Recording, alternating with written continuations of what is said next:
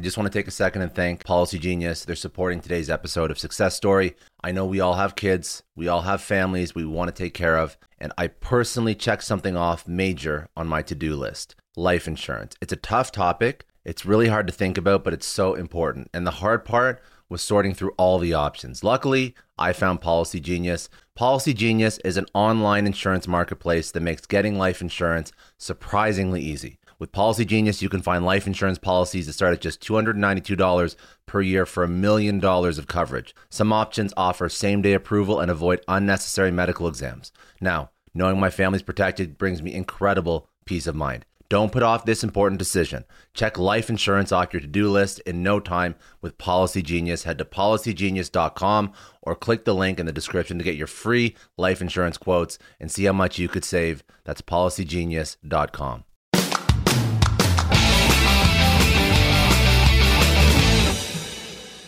Welcome to the Success Story Podcast. I'm your host, Scott Clary.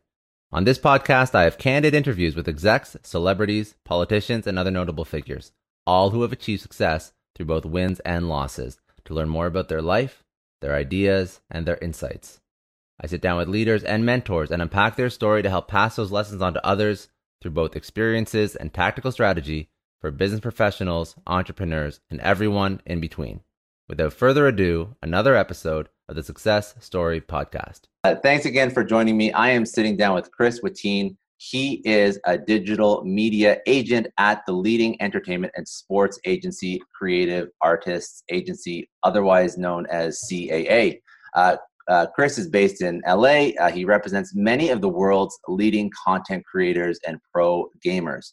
So his nine to five, what he does is he works to secure business opportunities for the agency's clients. Uh, he works in entertainment and digital verticals, focuses on brand partnerships, platform strategy, a little bit of business development, and you know this this is all well and great, but I want to just highlight uh, some of the talent that he works with. So specifically, the Dobre brothers, uh, Dr. Disrespect, Sam and Colby, uh, NickEh30. So Dobre Brothers, 7.9 million subs on YouTube. Dr. Disrespect, and these are outdated numbers, by the way, 1.29 million subscribers. Sam and Colby, 3.7. NickEh30, 4.6. So these are, um, I guess, YouTube royalty, so to speak. And I'm really curious as to the life of somebody that manages the careers of these people that are massively successful on a platform that for some individuals is relatively they don't understand the concept of how youtube is successful content creation basically career defining platform for some of these people. So you know, thanks chris for joining. I'm really excited to understand your background how you even get into this kind of work what's uh, you know what drives you your passions and let's speak about some of i guess uh, the realities that you face managing these people. So thank you. Thank you. Thanks for having me. Um, I've been on this journey now for a little bit since uh, I guess my career in entertainment started before I was on the business side. I was in a punk rock band in Cleveland, Ohio, um, which we don't need a credit or have any kind of seedling of information for listeners to follow up uh, because I will spare them the pain. Um, needless to say, not a successful uh, entrance into the music space, but enough to incite the passion to follow the thread of what would be my career uh, in digital media today. Um, that probably coupled with uh, too much entourage for one's uh, own self good.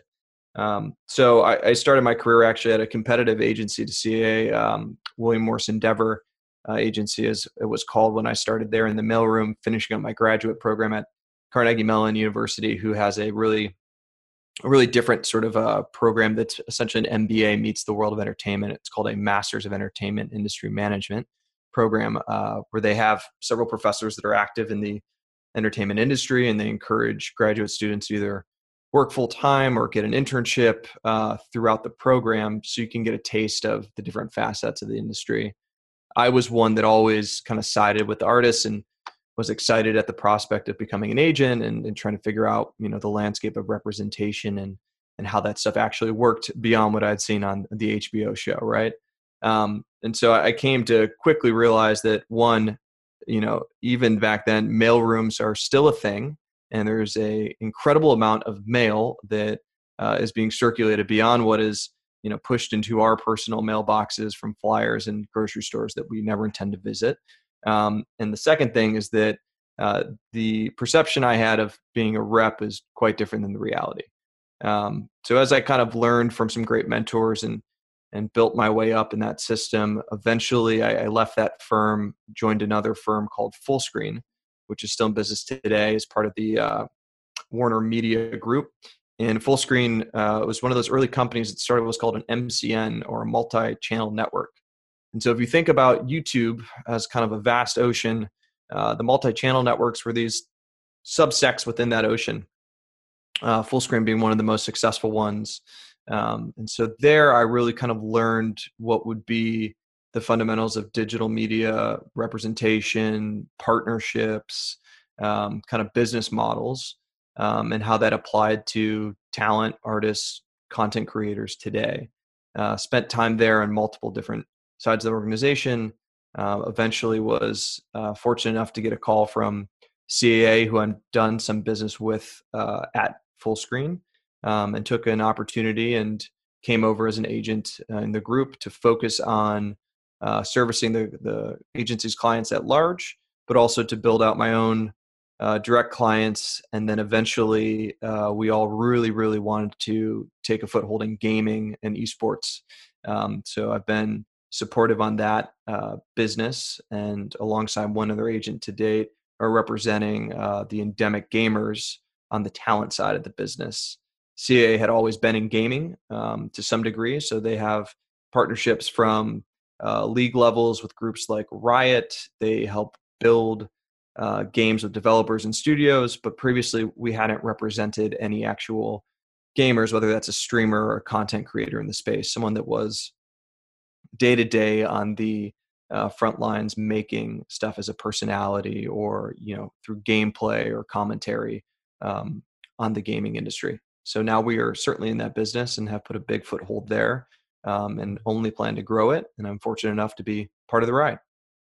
That's uh, I, I find all of uh, the esports, um, digital sports quite interesting. I think that even before our current situation, where um, regular regular uh, this, this, you know the regular leagues that we know are all canceled for the time being, it was right. already getting uh, much of a foothold. Like it was already gaining massive momentum. So these personalities that you represent are these, and excuse my ignorance, are these uh, these are personalities. These are not leagues per se, correct? So personally, I don't represent any leagues, um, but on the CAA level, we do have some of those representation relationships. My clients focus on the individual level. That is the so by means of example, Doctor Disrespect, who's one of the largest um, characters and personalities on Twitch and in the gaming world. Um, as an individual, that's a client uh, versus you know someone could represent um, a particular team like TSM or Liquid or a league like Riot's League of Legend. Um, so yes, our focus is on the actual talent themselves. And so for most of those folks, you know, there's not an exact playbook for what everyone's trying to do. The strategy and the priorities are really based on um, the individual artist or artists, and it totally evolves over time, much like the space is itself. You know previously you didn't see people striking partnerships with hollywood production studios in the space or you know working with um, kind of the high end book publishers to release novels or stories or graphic novels whatever it is. We're seeing a ton of that kind of crossover and intersection of traditional media and digital media um, which kind of goes with our philosophy out of my group is that uh, we don't kind of put the filter on these guys as being and gals as being uh, you know digital specific. That's just you know what they're endemic to and where they start. But we believe firmly that it's talent outright and that you know if they were born in a different era you know if this was a different time they would have rose up on whatever medium was popular then. Um, right now twitch you know may be the home for someone but previously it could have been somewhere else and do you find that you mentioned something that was interesting. So you you try and tr- well you, you do you, you treat them and they are uh, true talent. But do you find that when you're uh, looking for all these opportunities for them are you selling the like is has esports taken enough of a hold where you don't have to sell the concept before you sell the talent? Or is there still that pushback in the industry that I don't want to perhaps align with something that's so new and I don't understand it? Yeah, it's a good question. So, first thing I'll say is, and I only jump on it because I, I had to take the, the crash course myself, is esports is a very specific subsection of gaming as a whole. When we think about gaming, at least how I talk about it and how my team thinks of it, you know, I'm considering folks from the casual mobile gamer to someone that plays Monopoly. It's it's very broad and vast, um, and therefore, when you look at the markets as an entertainment uh, vertical, it's absolutely huge. It, it, trumps you know film, television, music, um, and many of the ways that you can measure those markets. So so the opportunity is quite large. Um, esports is something that gets a lot of attention, deservingly so, uh, for you know what it's doing to captivate audiences that aren't probably watching traditional linear sports, the ones that we think about, baseball, basketball, et cetera, uh, and for the mass appeal of it. But it's a pretty small, even still today, a small subsection of the larger gaming audience. Um, so it, you know, when we think about it, um, it, it totally varies.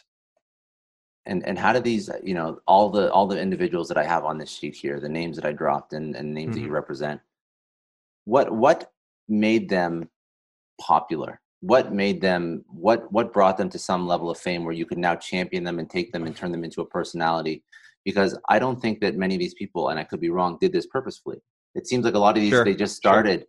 playing video games, they posted it, and then all of a sudden, is it just the is it truly the personality that takes over when, and that's what sort of propels their career?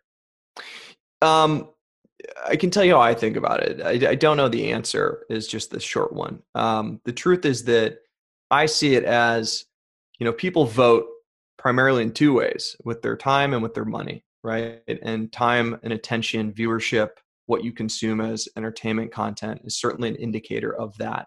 So even if I, as a representative, personally don't get something, or you interact with someone on the street who isn't the consumer of this particular talent or this particular media brand, um, if there's enough scale and people that are witnessing it, there's probably something there. I think often it's what you said. It's it's personality that really cuts through a lot of the clutter.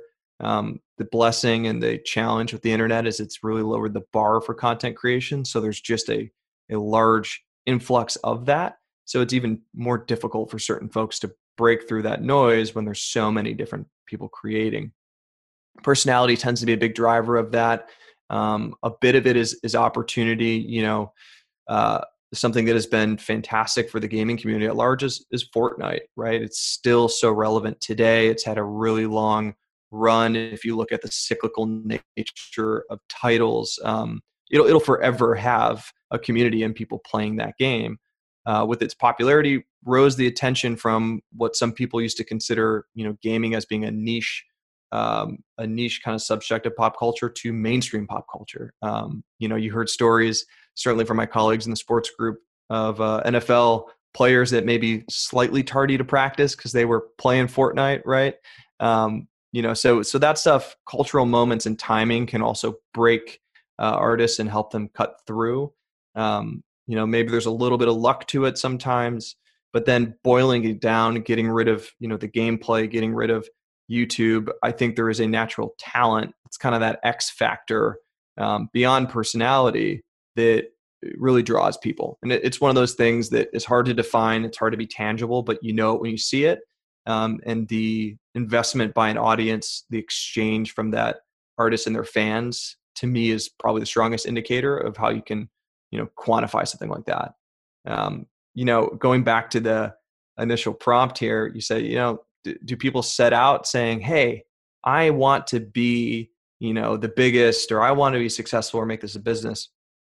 some have and what's interesting is that now if you survey young folks that that's an option right? That is a career path and it's it's really hard to make the argument to mom and dad that you know hey putting in the hours on this video game you know might have some significant roi it's probably not a waste of time. Look at all these examples. There's a case to be made. Um, i have a client uh, fortunate to work with a young man of the name uh, goes by NickEh30 who's a large content creator and streamer on twitch.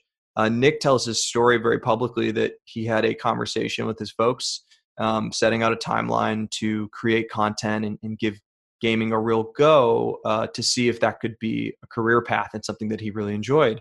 And fortunately enough, you know, all those elements uh, to to identify him as talent and to really break through the noise and to gather a community, we're certainly there for him. Incredibly talented individual, and that's become his career. Um, you know, there's going to be people I'm sure that that give that a go that don't have the success. There's going to be people that you know probably try and manipulate and play the algorithms on platforms to see if they can conjure up the audience. Um, I find that most of them kind of fall into it. It turns to be a hobby or a means of expression uh, that catches and really resonates with folks. And at some point hits that tipping point to become to become the means to the end um, that that you know I, I just find it so interesting because all the things that you're discussing are parallels to in, in my opinion is a very personal opinion but the parallels you'll see if an agent is working with a young athlete that is sure. going to be in some sort of in some sort of sporting uh, you know nfl nhl uh, baseball uh, anything really uh, mlb like it doesn't really matter I think that there's that there's a there's of course there's some people that are going to be pushed and I think a little bit more forced by their parents than they probably would in, in gaming and esports. I've seen some of those crazy crazy sports parents. Yeah. But uh, but still it's also like at the end of the day it has to be like that intrinsic motivation. Um, do you notice is there anything that that you have to be mindful of uh, and it could be very similar to working with young athletes when you're managing the the business or the I guess the financial future of people that could rel- be relatively young. I don't know how old these people are, but I, I know that I've seen some of them and they're they're very young. Mm-hmm. So how do that like that's a that's a responsibility and and how do you how do you manage that as the agent like the person who's bringing in the business I guess vetting the deals that kind of thing. Yeah, you know, and I think it's really um, it's really thoughtful commentary when you think about the nature of a lot of my clients in that ecosystem where you know previously we lived in a world where if you wanted to be an actor there was a very defined system how to approach that um, you know whether you're a child actor up to to an adult in the digital ecosystem so long as you are following the terms and conditions of platforms right you could find success at a relatively young age um, so it's a pretty practical concern or, or question mark here. What I would say is that regardless of age, um, you know, we work on behalf of our clients. So at the end of the day, uh, we are here to empower them, help them make the best decisions. But it is just that it's it's their decision, and um, I think one of the things that we strive for is surrounding those clients with a bunch of thoughtful people uh, with expertise, and quite frankly, that don't all think the same. Uh, so you don't follow that kind of group think that can have blind spots, but people that are able to engage in thoughtful dialogue of the pros and cons to you know certain opportunities, whether that's with a brand or it's a you know question of uh, the individual artist brand building. You know, what do I want to be known for? I can go left, I could go right. Both ways have their merits. You know, what's the best choice for me? Um, when it comes down to it, it's you know doing kind of the thorough uh, deep dive into getting as much information as you can based on the opportunity at that time. Uh, the institutional knowledge that a place like CAA brings to the table certainly adds a lot of comfort, um, a lot of customary behavior that we can use to suss out bad actors or opportunities that may be, you know, not the best choice for someone regardless of their age bracket. You know, the other thing is, I think having a true sense of self, going back to that origin of like, why did they get into this? You know, something I kind of try to instill in my clients and lay out and a lot of successful folks whether in sports or acting or, or gaming have done is you really dig into the why you know why are we here why am i doing this thing what gets me out of bed every day use that as kind of the compass to your business to help guide you in decisions because the reality is that a lot of things are, are only clear in hindsight um, so it's about gathering that information having a trusted group of advisors and empowering that artist to make the best choice they can. Um, and so even at you know if you're underage, typically you have a legal guardian or someone that's that's there um, that's you know helping you through this stuff alongside any agent or manager or lawyer. Um, the team can be different depending on who it is, but that's generally kind of the rule of the road. Um, and the other part of it is we really think long term at my firm um, in the sense that I would say and acknowledge there's a stigma to a lot of folks that pop up to success on the internet is that it's it's a short lifespan, right? You don't you know you see some folks that are really popular for six months and then you can't find them the next. Um, and there's a long uh, track record of burnout too. I would cite. Um, you know, people don't realize that a lot of these people are super entrepreneurial and they're working all ends of the funnel. So they're they're filming, they're editing, they're the on-screen talent, they're writing, they're producing. It could be quite fatiguing, and certainly at the frequency required to be successful on a platform like YouTube or Twitch. There's a real sense of burnout and, and draining uh, from the artists themselves or the folks working on that. So we tend to look at things from you know a really long-term perspective, striving to have lifelong careers. And sometimes the short-term money for what could be a lucrative opportunity isn't worth the long-term costs. Um, and that can be practical from just a human perspective and a business perspective. Um, so those are some of the kind of evaluations we put into place when advising clients and helping them make the right decision for themselves. Yeah, it's a it's a really thoughtful approach, um, and I think it it should definitely be noted and appreciated because that's something that uh, the longevity um, of a of a gamer's career. I personally I don't understand it. I don't understand where they end up. Like I don't I don't mm-hmm. get it. Like I see these content creators and I see these people that are, for example, live streaming. How sure. do you how do you build a career? How do you have kids? How do you go on vacation if your sole income is live streaming? And I guess the the question is, how, how do you? What is the end goal? I, I'd be curious to get your opinion on that. But also, what are the business opportunities outside of the actual content, their name, their brand? what's the end goal? Have you reached that point with anyone, or is the industry still very like if you're a, if you're a, like a if you're a, a, sports if you're if you're a you know a noted sports figure, you know maybe you right. coach, maybe you buy a restaurant, I don't know, but like what do you do as a gamer when when you're uh, when you're done gaming, or are you done gaming?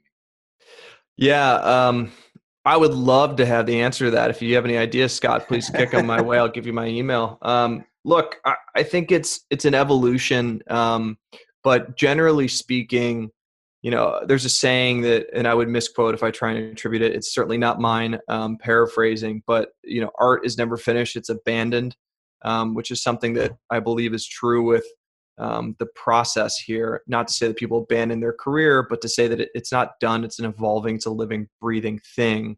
Um, one of the generalities I'll use is that we encourage diversification for our clients across the board, no matter what stage they're in. Because if you think about the ecosystem, you know, um, you take someone you mentioned um, a group of guys I got the pleasure working with for a long time, the Dobre brothers. You know, they have a massive YouTube business, um, and they're they're some of the best at it. Um, and the audience is is you know incredibly passionate and loyal.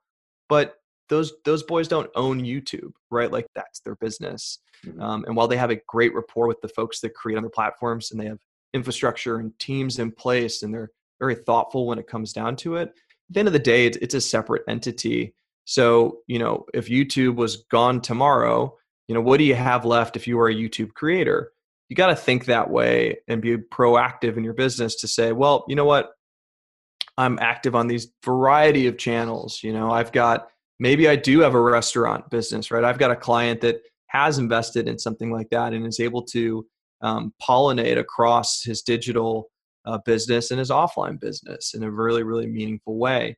Um, it's that diversification. I think what we commonly see is folks that break into consumer products, right? You, mm-hmm. you have a great audience. Um, you, you do a lot of time in the endorsement space, often through marketing and branding partnerships with advertisers.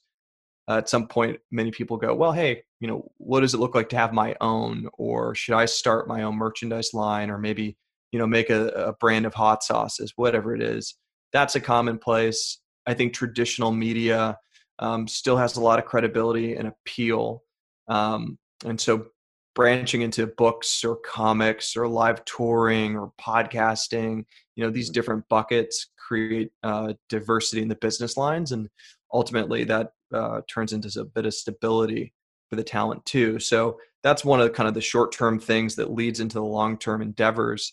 As far as like an endpoint, you know, it's it's certainly case by case, but the folks that we're able to work with, I can tell you are so passionate about what they do that there's not really like a sunset look to what their business is, meaning that, you know, they don't say, Hey, I'm going to clock 20 years on Twitch and then I just kind of want to ride off and, and, you know, have people wondering where I went. I think they kind of see things as we've uh, observed in traditional sports and or film and television that there's different roles they can play that are probably more appealing at different uh, stages in life, right? Um, expertise and knowledge of what the gaming community wants. It's going to be just as powerful as a content producer as it's going to be, you know, being in front of the camera. So, uh, particularly right now, that's a huge area of opportunity where people are trying to learn about the space, navigate it, and so the best kind of source is to defer to those that are active in it and living it day to day. They're the ones on the on the ground, boots on the ground, that are going to know what communities love and what they don't like, and and areas that are underserved of you know potential opportunity. And do you think that um, with you mentioned something that was really uh, I found it to be very uh, very important for the, I guess the future of this industry. It's there's a lot of noise out there. There's there's tons of noise when it comes to content creators now. Do you think that it's too late or just very extremely excruciatingly difficult to build out yourself from the ground up starting today in 2020 to put yourself onto YouTube? Is it too late already? It's not too late. Um, but it's certainly more challenging, I would say, just because of the volume of content and people in the system than it was, say, five years ago, you know, or at the inception of YouTube.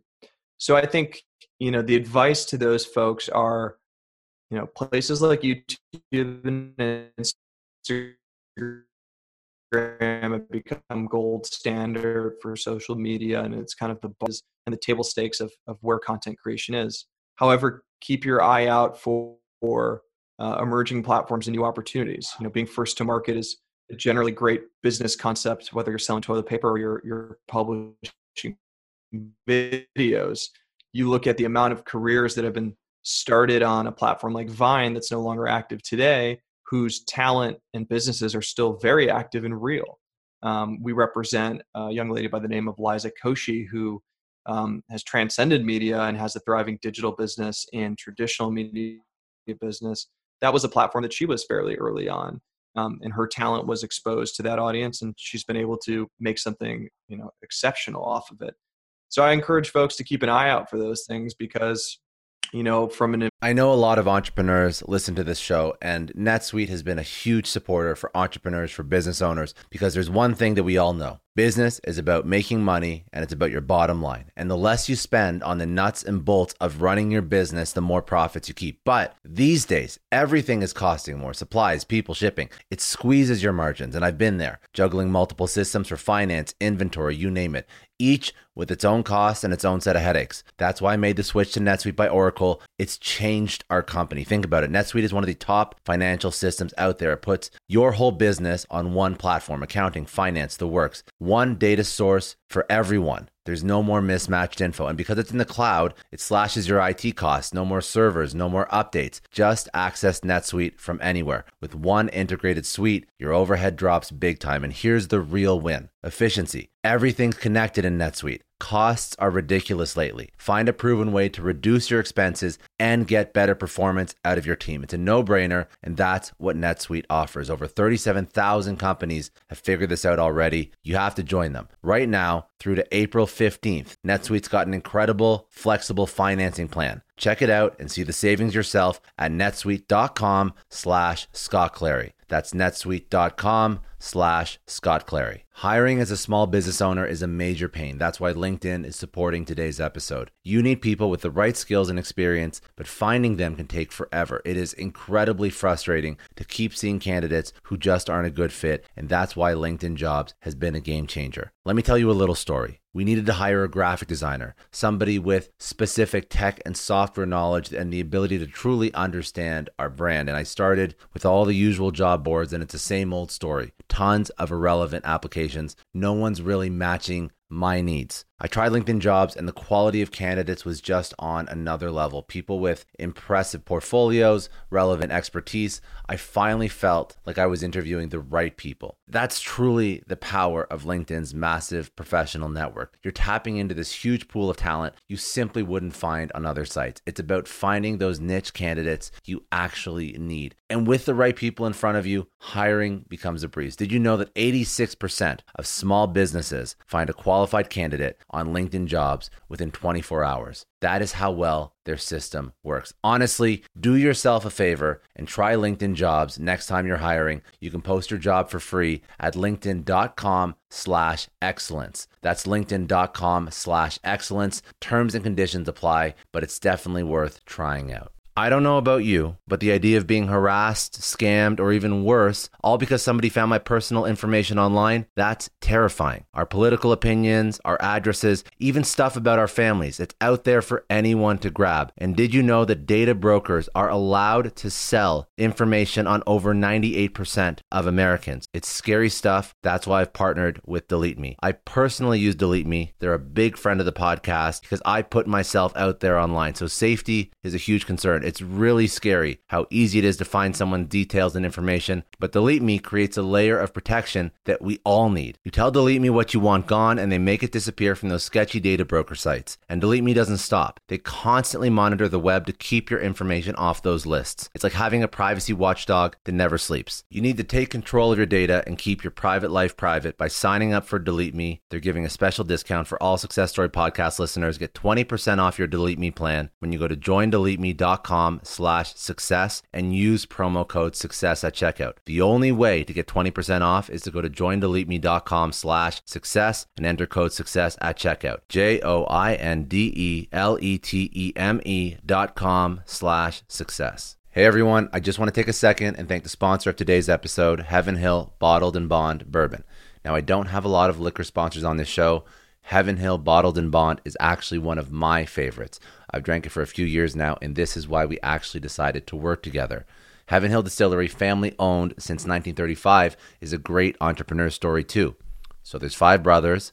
They filled their first whiskey barrels back in 1935, and their legacy still lives on today. Heaven Hill Bottled and Bond is aged over seven years. That's three more than required by the Bottled and Bond Act of 1897. This means the best quality, the best purity, and the best consistency. This is not just average bourbon. It's the winner of the double gold medals at multiple 2023 World Spirits competitions, and they've won the very prestigious Triple Still Award. It's a very big deal in the liquor and bourbon world.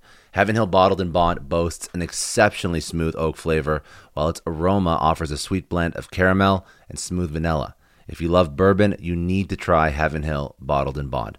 Available nationally, look for a bottle at your local store. Heaven Hill reminds you to think wisely, drink wisely. Think back to your last few days in the office. Did any of them leave you feeling really accomplished? Not the kind of day where you're running around like crazy, but where you've made real progress on something that matters. Because being busy doesn't always mean being productive, and I bet you we've all been there.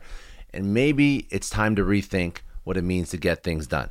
Today's episode is sponsored by Belay. And what they help you do is, instead of getting sucked into emails and to do lists, they help you delegate tasks and focus on big goals. They can connect you with top notch US based talent who are ready to take on those time consuming tasks that bog you down. Let's be real, there are way more important things you could be doing than bookkeeping or wrangling a packed inbox. They have virtual assistants to handle all of those pesky administrative tasks or accounting professional to take care of all your financials. But here's the best part you don't have to waste weeks searching for the right person. Belay's personalized matching service works quickly, sometimes matching you with the right talent to take stuff off your plate in under a week. Are you ready to try a different way of working? Check out Belay's list of the top 25 things you can delegate to a virtual assistant. It might just change your business and your life. Text success, that's S U C C E S S, to 55123 to get the list and to start transforming your to-do list with Belay. Investment standpoint and from an audience standpoint, everyone's trying to find the next Facebook. They're always trying to see, you know, what's going to be the next platform.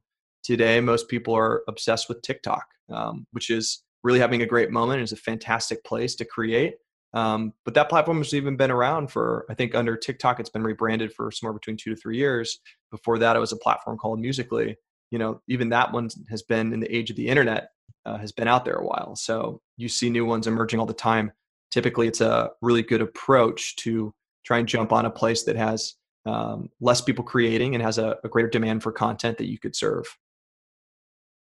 So, do you think that this this esports, e-gaming, uh, even like YouTube content creation, I, I, I guess it, it's it's a mute point to say what do you think about how it's going to impact the future of media entertainment? But do you think it's going to continuously take a larger portion of traditional sports, uh, traditional entertainment is going to move towards all this esports and, and e-gaming, digital gaming?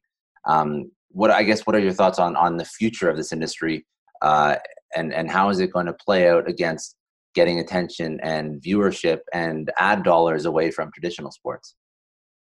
Yeah, look, I don't I don't subscribe to the mindset that you know it will gobble up traditional sports and it will be the only behemoth in town. Um, I think that they're distinct enough. I mean, there's many people that would argue that uh, what they're doing on the competitive gaming side is not a sport at all. That debate is so alive and healthy. Um, what I would say is that it, it doesn't actually matter what they think. The audience is is proven the point. Um, so continue to argue if, if they want. But my perspective is that we're certainly going to see some sort of conversion between the audiences. You know, you look at the NFL and the NBA, there's so many fans that overlap on both of those. They don't say, hey, I only watch basketball, I only watch football. So I think there's room for all of that. From an advertising perspective, I mean, we live in a really strange time right now, right? Um, so I, I take the experience under COVID and the pandemic as a small sample size. However, it's certainly just been accelerating a lot of the trends that we've already been seeing. So the challenge I put out there is no matter how great, you know, a Super Bowl might be, when I'm watching, I look around the room during those ads and everyone's on their phone anyways. So I, I question, you know, what is the real return for the advertiser on, you know, that multi-million dollar commercial? So the trend has already been set. I mean, it's been written. So yeah, some of those dollars are going to continue to flow, and it's probably been greatly accelerated by COVID into these emerging spaces on the digital side, such as esports. Um, and I think that's all for the benefit um, for both the consumers ultimately and for the advertisers. So I look at it as a net good. Um, I think much like the traditional, you know, theater model of releasing a film, we're just going to see a compression like we're going to see in traditional sports, and hopefully that just leads to better quality on both ends. Um, you know, esports again being a subsection of gaming, it gets a lot of the attention right now because it feels familiar to the community when you compare it to a sport versus when you say, "Hey, you know, here's Twitch," right? But they're just they're just watching someone else play the game. A lot of people, um, particularly in the older uh, demographics, kind of scratch their head at that. You know, they're not actually playing. No, no, they're watching someone mm-hmm. else play. Right? It, it's kind of hard to someone was comparing it to me earlier. They're like, it's the black box. We're trying to figure out what's in the box. We're trying to understand it. Uh, there's nothing to understand. You just watch that other people understand it. Um, so yeah, I, I, think the two live together and they both have their audiences and they both have value. But we're going to see a big shift that's been accelerated by all this and in terms of where people are spending their time and energy and, and what's a, a credible means of entertainment. Um, and I think you know esports has already won that argument. We're just going to now see it mature and continue to grow. Um, but to the advertisers that are still heavily invested, you know, they're starting to diversify their spends, and we're spending a lot of time educating, strategizing, walking those folks through how they can deploy their marketing campaigns and how they can connect with audiences and talent uh, in this newer space. And do you see? Do you? Uh, and actually, I, I guess I'm just curious about your opinion on on I think uh, a, a couple weeks ago there was a, uh, a, a UFC match that was that was basically done in a stadium with no fans. Sure. So now when you speak about like esports, now you see even traditional sports just being purely broadcast. So I think that that's also like you know the whole. It's almost like an older generation of individuals climatizing to Amazon shopping and whatnot, and they're all getting used to Amazon right. shopping while we're all stuck at home. Well, now I think that even if you have traditional sports and all these different leagues are trying to figure out how to broadcast their things out, you're going to see all these different leagues get into e sports, digital sports, broadcast only, no fans, no no in person for the foreseeable future, and that's going to sort of push the whole industry forward. I think I don't know, but I think that I've I think that like you know when you start pushing things, you start changing behaviors. Mm-hmm. Um, those behaviors get stuck if people are forced to try something they never tried before. Absolutely. I mean, we we talked about at one point how there was concerns when television came on the scene as being the death of the film industry. Right? It was going to wipe. Who would go to a theater with this box in their house? you know, it turned out to be one of the strongest partners to the film industry when things leveled out because they can Yeah. market those those That's a great temple analogy, yeah. products to get people to come into it. I think about, you know, um, I don't have any children of my own. My sister does, and my nieces who will not know a world without the iPad. They won't. They won't know any different than that, right? This is. It's not, you know, a subpar version of television. It is television. It's the same thing to them. Um, it's just going to be how they how they spend their time, and as people get more accustomed with it, as like you mentioned, there's less friction in the system to consume the content. Um, you know, one of the greatest things that has combated the rate of piracy is just the availability of the content now, right? You know, we were we were all concerned about Kazaa and the music industry and and the Pirate Bay and all stuff, and legitimate concerns, disruptive and and you know really destroyed a lot of jobs and and value. However, you look at the consumer behavior to your point, and there was a um, you know a large sore spot of friction that came up was they want the content now they want to get it where they want to get it. Um, look man i can't tell you probably most of your listeners the last time they've ever thought about a piracy site because netflix is so available right? And, and there's so much amazing stuff that's being made. So that was the ultimate silver bullet in that beast was the market evolved. Uh, and I think we, we see the same thing happening over here, which is the convenience and uh, you know the the comfort level of the audience. Very good. Um, one one more question about uh, about esports, digital, digital sports. I think we've beaten this topic to death. But I do have one more question, just because you're in it. What are what are future trends that you see in this industry? What's what's new? What's the latest greatest that most people would not be tapped into, even if you're in this? Yeah.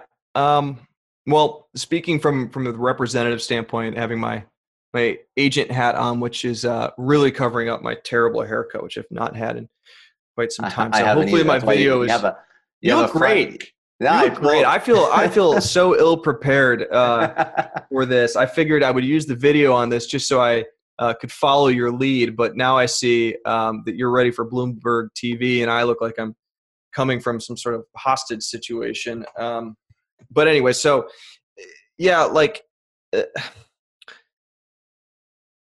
where to where to go? Um, Is there is there is there like you know I'm I just wa- like I don't know I just see the people I see I see names that I know investing in Yeah. dollars in esports uh, and I just like is it just more groups of guys sitting down in like these LED lit chairs playing all these like with drones like I like I don't know what what's the what's the future Sure. like is there anything that's that's new so a couple a couple ideas. So one is on my side of the business as a representative, it's still quite the wild west, and there's a lot of practices that I don't think we're going to see in place. Call it two years, five years from now. So particularly um, representation in gaming is all over the place. What I mean by that is there are unfranchised agents that aren't sanctioned to be doing the work that they're doing. There are you know some folks that have um, an attorney that looks out for them. There's some that have, you know, their buddy that was just, you know, the chair next to them when fame uh, kind of arose, right? And they're uh, dealing in their business, and and it's, you know, doesn't follow a lot of the customs and norms that we expect when dealing with, uh, you know, uh, professionals in the entertainment industry or artists. Um, you have these leagues and teams that all of them you know there's some overlap over the norms but a lot of them have their own way of doing things right? I think uh, as this stuff professionalizes that b2b conversation is really going to take shape and probably look a lot like we have in traditional sports where you know you know that there's an agent or you know that there's a commissioner or you know that there's a set of rules that are really standardized and things you can and can't do and expectations. So that stuff will continue to evolve and that's just commonplace with you know a, a new Yeah. business in its infancy. Um, so we'll see that stuff change. I would say that you know the great uh, opportunity and challenge with things is in basketball if all of a sudden tomorrow they change the shape of the ball and it was a square the game radically changes right? The strategy radically changes. You, you now you can get a five point shot from half court. Oh man everything's different. We got to Yeah. go back um, esports has a bit of that built in uh, you know meta changes on games of the data within the data of how things actually work to new game modes to new titles that come out um, you know, right now we're seeing with the advent of on the commercial side, you know, a game like Fortnite when it's all the buzz, how does that affect the esports competitive side of that business if 5 years down the road it's not as interesting? Right? These are some of the things that the developers and the publishers behind these games are internalizing and being very thoughtful of as they put out these titles is what's the longevity of that look like? You know how do updates affect that? How do you know changes in the player modes uh, uh, materialize in the experience for the audience? Those are things that i think really we're only going to know by doing um, and taking best practices from historical learnings to, to implement i think that that is a core element here that's going to be really interesting as you make the sports comparison to the esports uh, world.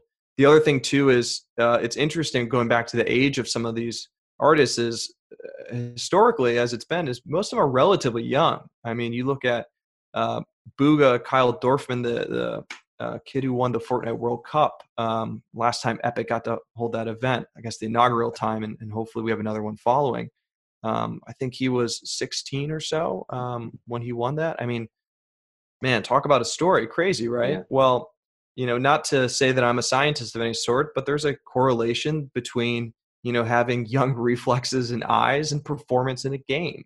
Um, there are people that retire, air quotes, retire, you know, at the ripe age of 20. You know, there's not a mm-hmm. lot of fields, even, you know, when the shelf life of an athlete can only be so long in high impact sports where there's a retirement at, at such a young age. So that's another element to the business that I don't think we have a clear path yet. It seems to be today that a lot of folks, when they retire from the esports um, side of the business, try and lean towards the content creation side, try and lean towards taking that momentum and being more of a public figure or uh, evangelizing their creative uh, work in the eye of their audience. Um, so there's several sides of this thing that are going to materialize. The next couple years will be exciting to watch, um, and a lot of you know the the fundamentals are still being crafted. Uh, yeah. So it's still very much the Wild West. And and I think that as you know, as people start to, uh, they're, they're, these these kids are so young, but what what makes a, a, a, fan of any athlete? It's following them over their career and seeing their successes. And you have and you have these people that can list off every single stat of every single win of every single game right. of every single team. And like there's, there's no one there's no one that can do that because there's no athletes or participants or gamers that are that old, right? Like there's no right. legacy yet. There's no legacy. And once you have legacy, then you have those lifelong fans, and then that's when you start. You know, there's a lot that's going to come of this. It's just very early well, days. I, w- I will say, I think from a mainstream perspective, uh, most folks agree with that uh, for the endemic perspective, the people that have lived and breathed this, I mean, the folks that carried their monitors and their huge PCs to LAN parties in the basement of so and so's house when no one cared, and they were finding a way to rig their Xbox or their you know internet connection to play multiplayer. There are certainly some OGs in the space that are you know now uh, just chuckling with the amount of enthusiasm and interest in it to say, yeah, we, we've been here all along. You know, this has always been a thing. You're just now catching up to the curve. Um, and, and we're lucky to represent some of those folks. But it's, yes, it's, it's interesting to think how far we have to come. Um, and quite frankly, it's just so exciting for anyone that has an interest in the space that there's plenty of opportunity to learn and get involved. Yeah. Yeah. Very, very, very interesting um, industry that I don't know nearly enough about but uh i'm trying to i'm trying to figure out i'm really really appreciate the talk because that like uh to to understand like and, and when you start to listen to this like the parallels between like traditional young athletes and then the the traditional young gamers like it starts to make a lot more sense how their careers are shaped and how the future of the industry is shaped and all the nuances that if you've never really understood it and you don't know it you really mm-hmm. don't realize that there's this much depth to gaming unless yeah. you're in it unless you're in it. But then you start to realize listen uh, you know caa like this is pretty much what you do. This is what this entire agency more or less is, is founded on correctly this is like this is your bread and butter. This is it's not like this is an ancillary piece of the agency. This is it right? Yeah, I mean, look, we're um, involved in practically every aspect of the entertainment industry. Um, and have folks that specialize in particular disciplines so that we can have someone that is you know the best in, in books and the best mm in live touring et cetera and this is a you know one of those competencies that that we have and uh, we've been early on, and we're going to continue to to build out and and pull from this knowledge as as the business matures. So um, the hope is that you know we're around, you know, focusing on this space as long as it's here. Um, yeah. and, and putting our energy and efforts as a kind of a collective network of expertise to benefit our clients. All right, I, I appreciate that. Now I want to um, I want to just ask a couple more like Chris questions because it's sure. I always like wrapping it up with like you know more more about you. But what what is what is your goal? What do you want to do? Like I don't know. You you seem like you you you've been sort of thrown into this environment that is new and innovative and disruptive where do you want your career to go? Is this something that you want to continue on? Is this like you know is there is this the opportunity to like own your own agency? Or maybe don't say that because somebody from CAA could, could listen to this. What's what's absolutely not. Absolutely okay. not. Um yeah look uh the truth is and it's boring um I I wake up excited to do what I get to do, uh, and I'm very blessed and fortunate to be able to do it. Um, this was my goal for professionally for a long time, um, and now I'm in an environment where I get to work with, from my clients to my colleagues, such incredible folks that it's it's always inspiring and awe-inspiring to try and achieve new heights and try and learn new skills. And um, you know, I, I'm probably can be annoying to my colleagues with how much I really want to dive in on, hey, you know, I've never done one of those deals, or, you know, I've, I've always had interest in this. Will you please give me and be generous with a couple minutes of your time to learn more? Uh, so professionally, it's it's it's only just absorbing more information and and trying to find new ways uh, to benefit our clients. Um, luckily, you know, as long as my key card still works, I don't have any other plans um, other than to keep this going and continue to evangelize our work and build out our clientele and, and service them. Um, you know, uh, living in Los Angeles, I like Los Angeles a lot. I'm not married to the city, so maybe at some point, if if I get the call from the big wigs to open up an office uh, somewhere else, you know, maybe maybe I'll do that. Mm-hmm. Um, mm-hmm. But I am fortunate to be in the position I have sought to be in.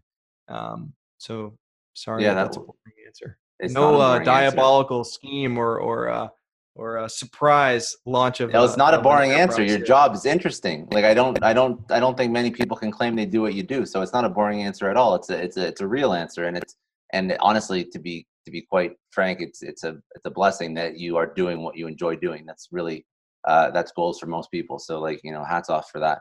Um, what, uh, what was I going to say? I had, I had one more question about, about, um, oh yes. So normally, I, normally I ask, um, where you go to learn from like a, a personal self-development piece and i would still love if you have some great resources because yeah. people listen to this they like to you know what's the latest book? What's the you know i want to grow my career i want to be i want to be a more successful entrepreneur entrepreneur i want to grow in my company whatever. If you have resources that's great. But i would also love you mentioned you always learn uh, where do you go to learn about something that's evolving all the time? How do you find new things? How do you understand new things that you can obviously bring to your clients in a market that hasn't been defined yet? Um, yeah, good, good question. And um, if there's any, I don't know if you, you take comments on the podcast or whatnot, but I openly uh, RFP the listeners to please send this back um, as I share, um, because that's that's the real answer on the greatest source of information for me personally is kind of this grassroots call and response uh, in conversation with folks you know whether it's scoping out and scouting for new clients i am just obsessed with with comments and what the fans are saying and meeting the artists themselves and seeing the perspective. You can you know it's the don't judge a book by its cover thing but you can only learn so much from what's publicly available right? I, I tend to find that some people keep their best secrets to themselves and their best advice to themselves. So only by asking and really digging in can you find that. Um, you know if it's hey what is a new trend in the business? Look at what the youth are doing you know always always an early indicator of where things are going to go. Watch the content that you know your nieces and your nephews are watching come the holiday season and you're, all gathered great indicators. Um, for just kind of like scholastic and, and you know professional advancement stuff uh, a couple sources. I, I, am a consumer from books to podcasts to, to video to anything um, but one that i'm particularly obsessed with on the podcast front um, is pivot uh, Scott Galloway and Kara Swisher's podcast that's um, really kind of hinged on tech and, and business, some entertainment in there, but particularly for what we discussed and what I do, you know, my my group, my clientele, we're kind of centered in this trifecta between you know Hollywood, um, the advertising community in Silicon Valley, you know Madison Avenue in Silicon Valley. So we see, you know, when Google makes a change that affect advertisers, how it trickles down to the talent. So we see all these different forces working together. So I love to broaden my kind of uh, base by thinking a little more macro on technology and entertainment and business in, in a broad sense. So that podcast really covers that quite well and is also just you know absurdly entertaining to listen to. Um, you know, there's a there's a wide variety of books. You know, that I'll read all the all the boring ones from the Buffett books to you know the self help stuff that you can find in a Malcolm Gladwell inspirational. I think those are always good um, to fall back on.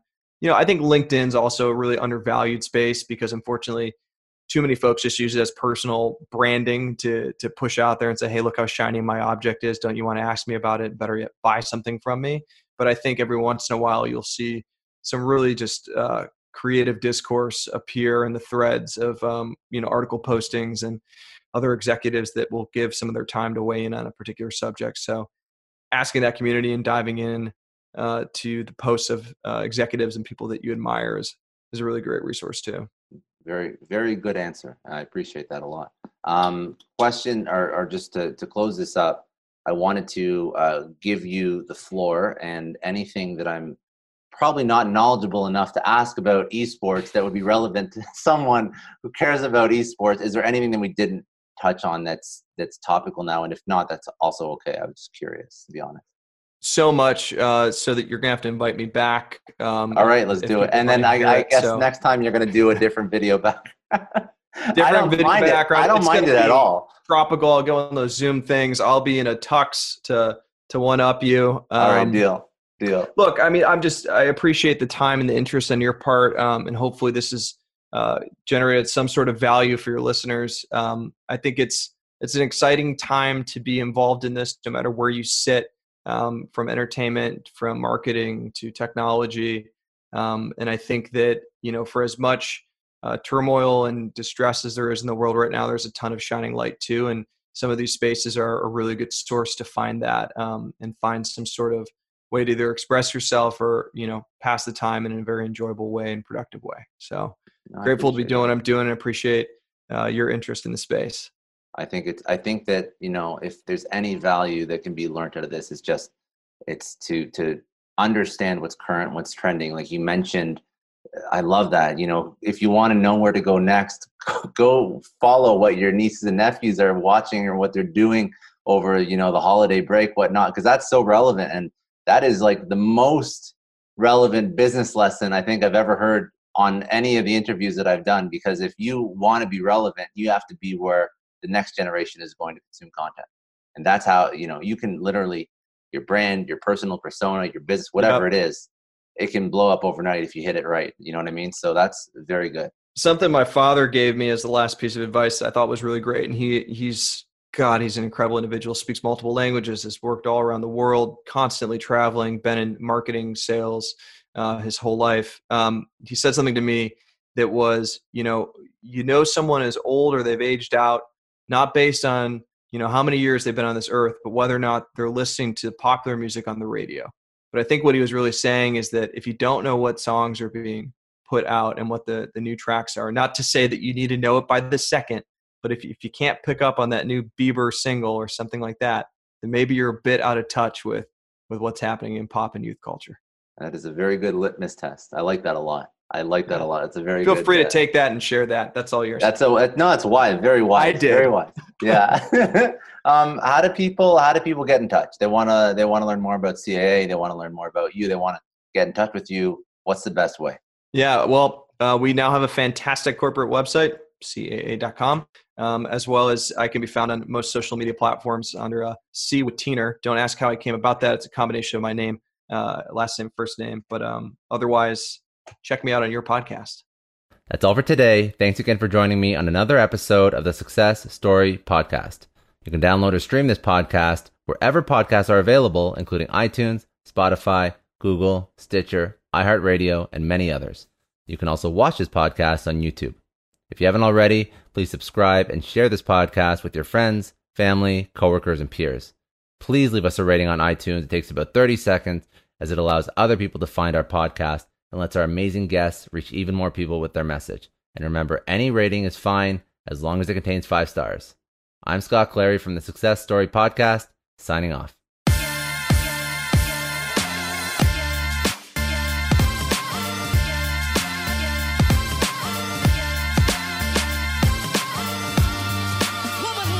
I know a lot of entrepreneurs listen to this show, and NetSuite has been a huge supporter for entrepreneurs, for business owners, because there's one thing that we all know business is about making money and it's about your bottom line. And the less you spend on the nuts and bolts of running your business, the more profits you keep. But these days, everything is costing more supplies, people, shipping. It squeezes your margins. And I've been there, juggling multiple systems for finance, inventory, you name it each with its own costs and its own set of headaches. That's why I made the switch to NetSuite by Oracle. It's changed our company. Think about it. NetSuite is one of the top financial systems out there. It puts your whole business on one platform accounting, finance, the works, one data source for everyone. There's no more mismatched info. And because it's in the cloud, it slashes your IT costs. No more servers, no more updates. Just access NetSuite from anywhere. With one integrated suite, your overhead drops big time. And here's the real win efficiency. Everything's connected in NetSuite. Costs are ridiculous lately. Find a proven way to reduce your expenses and get better performance out of your team. It's a no brainer, and that's what NetSuite offers. Over 37,000 companies have figured this out already. You have to join them. Right now, through to April 15th, NetSuite's got an incredible, flexible financing plan. Check it out and see the savings yourself at netsuite.com slash Scott Clary. That's netsuite.com slash Scott Clary. Hiring as a small business owner is a major pain. That's why LinkedIn is supporting today's episode. You need people with the right skills and experience, but finding them can take forever. It is incredibly frustrating to keep seeing candidates who just aren't a good fit, and that's why LinkedIn Jobs has been a game changer. Let me tell you a little story. We needed to hire a graphic designer, somebody with specific tech and software knowledge and the ability to truly understand our brand. And I started with all the usual job boards, and it's the same old story tons of irrelevant applications. No one's really matching my needs. I tried LinkedIn jobs and the quality of candidates was just on another level. People with impressive portfolios, relevant expertise. I finally felt like I was interviewing the right people. That's truly the power of LinkedIn's massive professional network. You're tapping into this huge pool of talent you simply wouldn't find on other sites. It's about finding those niche candidates you actually need. And with the right people in front of you, hiring becomes a breeze. Did you know that 86% of small businesses find a qualified candidate on LinkedIn jobs within 24 hours. That is how well their system works. Honestly, do yourself a favor and try LinkedIn jobs next time you're hiring. You can post your job for free at linkedin.com slash excellence. That's linkedin.com slash excellence. Terms and conditions apply, but it's definitely worth trying out. I don't know about you, but the idea of being harassed, scammed, or even worse, all because somebody found my personal information online, that's terrifying. Our political opinions, our addresses, even stuff about our families, it's out there for anyone to grab. And did you know that data brokers are allowed to sell information on over 98% of Americans? It's scary stuff. That's why I've partnered with Delete Me. I personally use Delete Me. They're a big friend of the podcast because I put myself out there online. So safety is a huge concern. It's really scary how easy it is to find someone's details and information, but Delete Me creates a layer of protection that we all need. You tell Delete Me what you want gone, and they make it disappear from those sketchy data broker sites. And Delete Me doesn't stop. They constantly monitor the web to keep your information off those lists. It's like having a privacy watchdog that never sleeps. You need to take control of your data and keep your private life private by signing up for Delete Me. They're giving a special discount for all Success Story podcast listeners. Get 20% off your Delete Me plan when you go to joindeleteme.com slash success and use promo code success at checkout. The only way to get 20% off is to go to joindeleteme.com slash success and enter code success at checkout. J-O-I-N-D-E-L-E-T-E-M-E dot com slash success. Hey everyone, I just want to take a second and thank the sponsor of today's episode, Heaven Hill Bottled and Bond Bourbon. Now, I don't have a lot of liquor sponsors on this show. Heaven Hill Bottled and Bond is actually one of my favorites. I've drank it for a few years now, and this is why we actually decided to work together. Heaven Hill Distillery, family owned since 1935, is a great entrepreneur story too. So there's five brothers. They filled their first whiskey barrels back in 1935, and their legacy still lives on today. Heaven Hill Bottled and Bond is aged over seven years. That's three more than required by the Bottled and Bond Act of 1897. This means the best quality, the best purity, and the best consistency. This is not just average bourbon. It's the winner of the double gold medals at multiple 2023 World Spirits competitions, and they've won the very prestigious Triple Still Award. It's a very big deal in the liquor and bourbon world. Heaven Hill Bottled and Bond boasts an exceptionally smooth oak flavor, while its aroma offers a sweet blend of caramel and smooth vanilla. If you love bourbon, you need to try Heaven Hill Bottled and Bond. Available nationally, look for a bottle at your local store. Heaven Hill reminds you to think wisely, drink wisely. Think back to your last few days in the office. Did any of them leave you feeling really accomplished? Not the kind of day where you're running around like crazy, but where you've made real progress on something that matters. Because being busy doesn't always mean being productive, and I bet you we've all been there. And maybe it's time to rethink what it means to get things done. Today's episode is sponsored by Belay, and what they help you do is instead of getting sucked into emails and to do lists, they help you delegate tasks and focus on big goals. They can connect you with top notch US based talent who are ready to take on those time consuming tasks that bog you down. Let's be real, there are way more important things you could be doing than bookkeeping or wrangling a packed inbox. They have virtual assistants to handle all of those pesky administrative tasks, or accounting professional to take care of all your financials. But here's the best part you don't have to waste weeks searching for the right person. Belay's personalized matching service works quickly, sometimes matching you with the right talent to take stuff off your plate in under a week. Are you ready to try a different way of working? Check out Belay's list of the top 25 things you can delegate to a virtual assistant. It might just change your business and your life text success, that's S U C C E S S, to 55123 to get the list and to start transforming your to do list with Belay.